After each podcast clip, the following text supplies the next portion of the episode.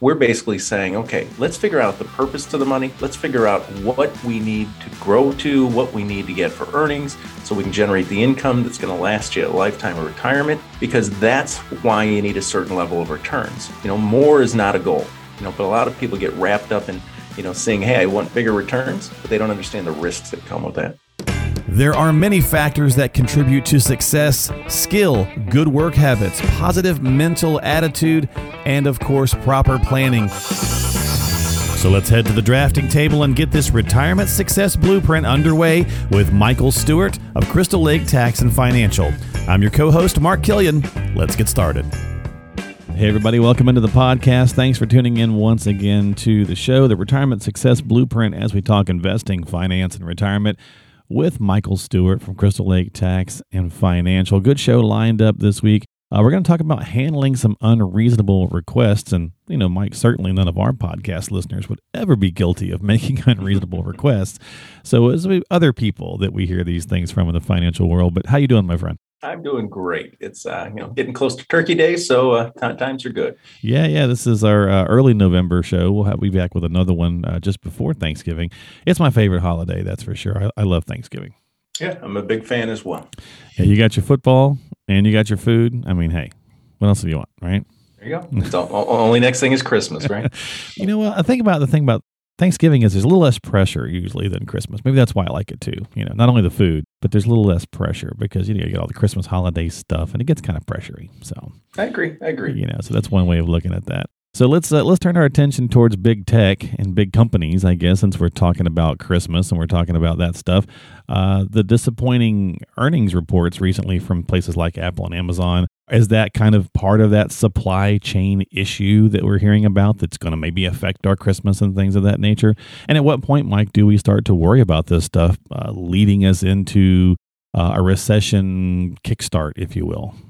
Yeah, that becomes some of the concerns that are kind of floating out there. Is you know, we, we, we all see the inflation type headlines and those things. Everything's getting more, you know, what inflation's five, five and a half percent now, according to the government. And a lot of that is driven by supply chain issues. And what that means is, you know, if you think about, you know, about 18 months ago or so, when this whole kind of COVID thing first happened and they kind of shut down the economy, you had a lot of issues as far as, you know, you can't just shut down entire global economies mm-hmm. and expect that everything's just going to pick right back up where it left off so, you know, you've got chip shortages, material shortages, labor shortages. There's all different kind of things that are happening. So when you look at like Apple and Amazon, and they're saying, you know, hey, we we beat on revenues, but our earnings are down. Why? Because they're paying more for people, they're paying more for parts, they're paying more for distribution, all those kind of things. And the concern as we flip the calendar into 2022 is how long will it take for this to actually improve?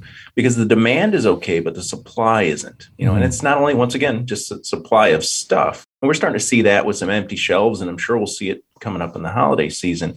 It really comes down to if you know there's less consumer purchasing out there and there's high inflation, that alone could tip the economy into recession. So it's definitely something worth watching as we kind of get into 2022. And, and the comparisons are about what does business look like going forward, and do we still have those same challenges? Yeah, no, it's going to be an ongoing issue that we're going to have to certainly pay attention to. And so uh, this is early November. So if you have not started, you may want to start looking for those items you might want. Or maybe, you know, Mike, this is a great time for us to get back to, you know, the spirit of Christmas, right? Maybe we do some more heartfelt things or stuff of that nature. Who knows, right?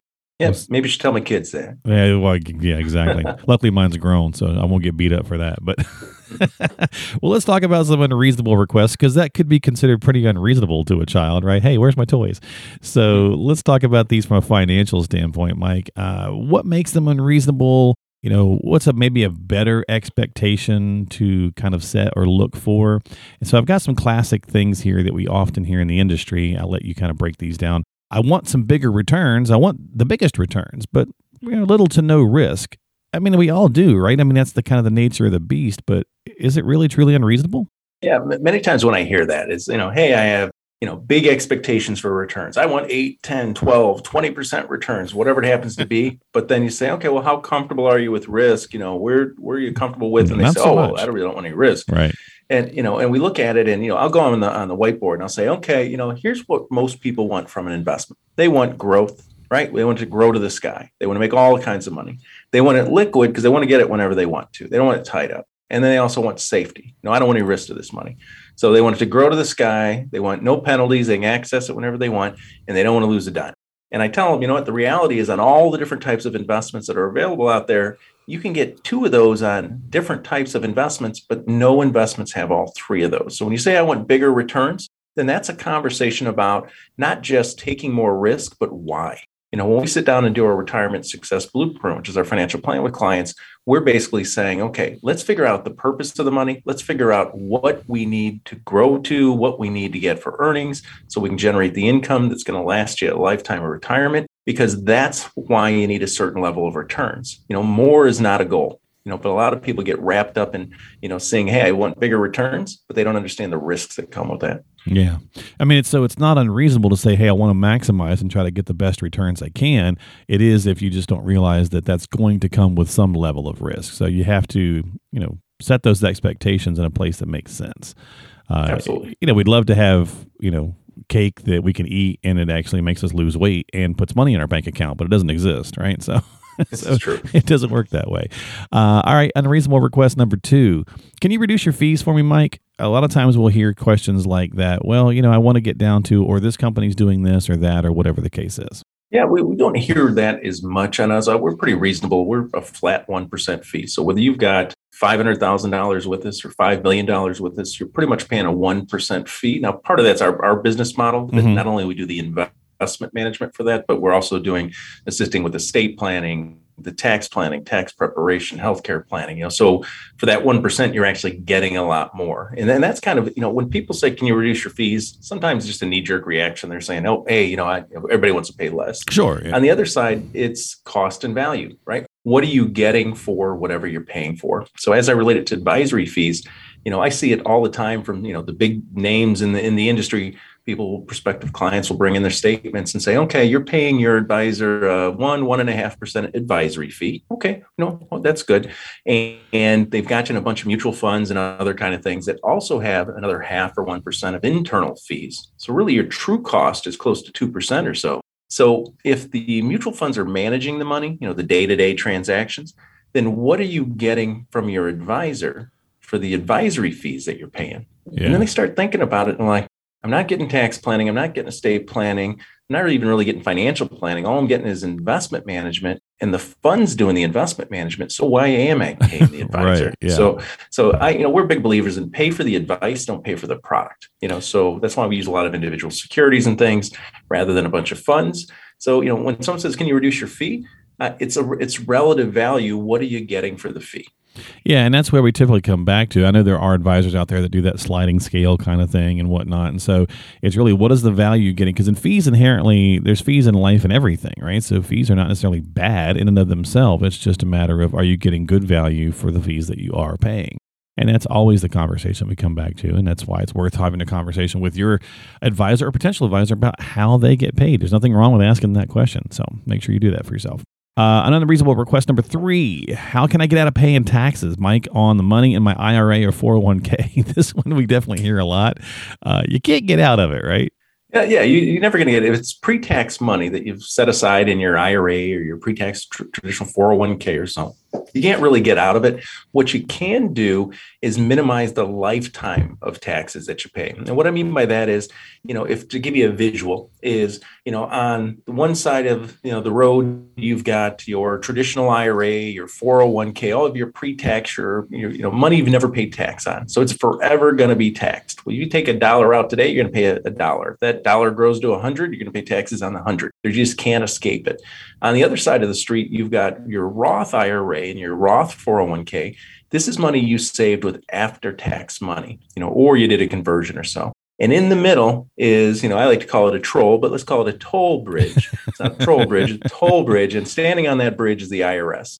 And what the IRS is saying is they got their hand out and says, if you want to get from this forever tax situation to this forever tax free situation, then you've got to pay a toll along the way. And that toll is income tax. So what we do is we put together a plan, a tax plan, a strategy to mitigate taxes over your lifetime. So not just in a given year. So then that way we'll say, okay, we're going to take a hundred thousand dollars from, you know, just arbitrary number, a hundred thousand from this pre-tax account pay the taxes, so maybe it's 22% or something, to get it that 100,000 over in the tax-free account. You're like, well, why would I want to do that? Why would I want to pay the $22,000 in taxes on that 100,000? Well, because what happens is, let's say 10 years from now, that money doubles or triples, right? Now that 100 is now, let's call it $300,000. Well, now when you go to take money out of that 300, that tax-free Roth, it's completely tax-free. Had you left it in the traditional IRA or 401k and it grew to 300, you would now owe oh, taxes on $300,000. You know, so there's a sweet spot on where you want to go from forever tax to tax free. That's also why you need to work with somebody that understands taxes, not just investments. Yeah, getting out of it, not so much. That doesn't make Uncle Sam very happy. But you know, being efficient is what it's all about. So trying to find a way to be best efficient with that. And then finally, Mike, uh, can you just do it for me? Request right. So a lot of us out here it's not our thing right i mean that's why we turning we're turning to a professional like yourself is because it's not our thing to put this together maybe math just drives us nuts or you know just the complicatedness of it and so they come at this kind of viewpoint of well here here's my stuff just do it all for me and on the one hand i can see that being somewhat reasonable because you think hey i'm paying you to do this but on the other hand, you do have to be involved. So it is unreasonable to just assume that you can turn everything over and then just get back like this perfect plan. No, absolutely. And and on those, you know, they, they want a done for you solution, right? You know, can you just do it for me? You know, here here's the accounts. You know, that's why I'm hiring you. So, right. so you're right in that regard. Uh, how we build that in because their retirement at the end of the day, right? So I said, you know, I'll do the driving, but you got to come along for the ride. You know, that's yeah. that's the way it has to be because it's your retirement. You know, your goals, your income needs, you know, your tax liability, the legacy you want to leave. So when we do that, you know, in the second meeting in our financial planning process, you know, the first one's a discovery meeting. So we kind of say, here's where we are, here's where we want to go, what gaps do we have, you know, so we kind of arm ourselves with the, current versus where we want to go. Our second meeting is what we call a co-design meeting. And it's a co-design meeting because now we're going to take all that information we got from the first meeting and co-design together with feedback going back and forth on here's the pros and cons of the different strategies that we need to undertake both investments taxes healthcare estate planning all these things that will uh, basically deliver the lifestyle and the retirement that you want you know but everything comes with pros and cons like we talked about you know risk earlier and those things. So if these are our goals let's co-design what that looks like together. So now we have a roadmap on how we're going to be successful over time rather than just kind of winging it yeah because if you don't participate at all it's not your plan it's your advisor's plan right i mean it's basically your plan true yeah mm-hmm. so you want to make sure that you you know you got to participate right they're going to do the heavy lifting clearly that's why you hired them but you've got to participate so that you can get your input into your retirement plan. So that's the bulk of our conversation this week here on the podcast, talking about unreasonable requests. And of course, if you have some requests or some questions, you need some help, always reach out to a qualified professional like Mike and his team at Crystal Lake Tax and Financial. Find them at crystallaketax.com. That's crystallaketax.com. And you can drop us an email if you'd like as well. And that's what we're going to do right now. We're going to answer one from George in Naperville. And uh, he says, Mike, I've heard you talking about being aware of the risk in your portfolio. I'm 65. Exactly how much risk should that be? Yeah, George, at a very kind of surface level, uh, we would say there's something called like the rule of 100. So the rule of 100 is you take 100, you subtract your age, and that's about a good starting point for how much you should have in the market. It means at risk. So if you're 65 now, George, then 100 minus 65 means, you know, really a starting point for conversational purposes on how much equity or stock market exposure risk to your funds you should have is about 35%. Now, every day I'm talking to clients that they're 70, 80, 90% in the market. And the problem with that is it's not taking into account the amount of the risk capacity that you have at this stage to actually take risk. And what I mean by that, George, is let, let's say you've got a million dollars, you know, you're 65, you're knocking on the door of retirement. George, maybe you're already retired. You got a million dollars saved up, and you're like, hey, between Social Security and taking, you know, 40, 50 grand off of this million, I'm in great financial shape for income. It's going to last as long as you. And if you're married, your spouse. But now, if we're taking a lot of risk in order to make that happen, more than we should, now, I would ask you, and we ask clients this all the time is okay, think about risk in this sense. So you got that million dollars. If the market rolls over 20%, you're crazy aggressive, right? You got 80, 90% of your money in the market because you know you want all this upside, bigger, you think more is better, even though you've already won the game. Then okay, if it goes to a million two, market goes up 20%, million goes up to a million two. Okay, that's great. You know, we all want more money, But at the end of the day, that million to million two, you're not going to buy an extra car. You're not going to take five extra vacations or anything because of that. That just helps kind of pad the stats a little bit. But what if it dropped 20%, George? What if the million went to 800,000? Now that might impact not only psychologically impact you, because now you're going to be worried about, okay, you know, I still need the same amount of income, but I got 20% less money to pull it from. So when we start talking with clients about that, you know, we hear it every, every two weeks of this show and hear it on the radio show is in retirement, income is the outcome. You know, that's the goal of the portfolio. The goal of the portfolio isn't to beat your brother's portfolio or to keep up with the market. It's to make sure that you have enough income to last you and your family and you can leave the legacy that you want on the back end. So when we talk about risk, George, the amount of risk you need to take is the amount of risk that allows you to accomplish all the things that you want to with the least amount of risk possible.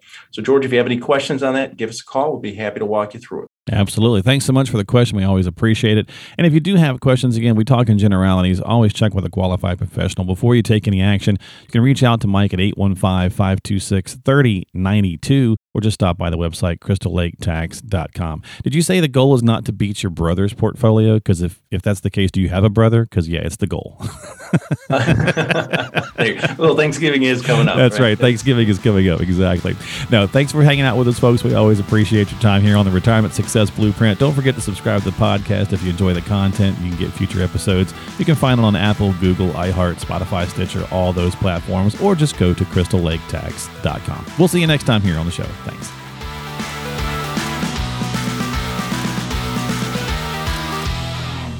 Investment advisory services offered through Sound Income Strategies LLC, an SEC registered investment advisor. Crystal Lake Tax and Financial and Sound Income Strategies LLC are not associated entities. Crystal Lake Tax and Financial is a franchise of the Retirement Income Store. The Retirement Income Store and Sound Income Strategies LLC are associated entities.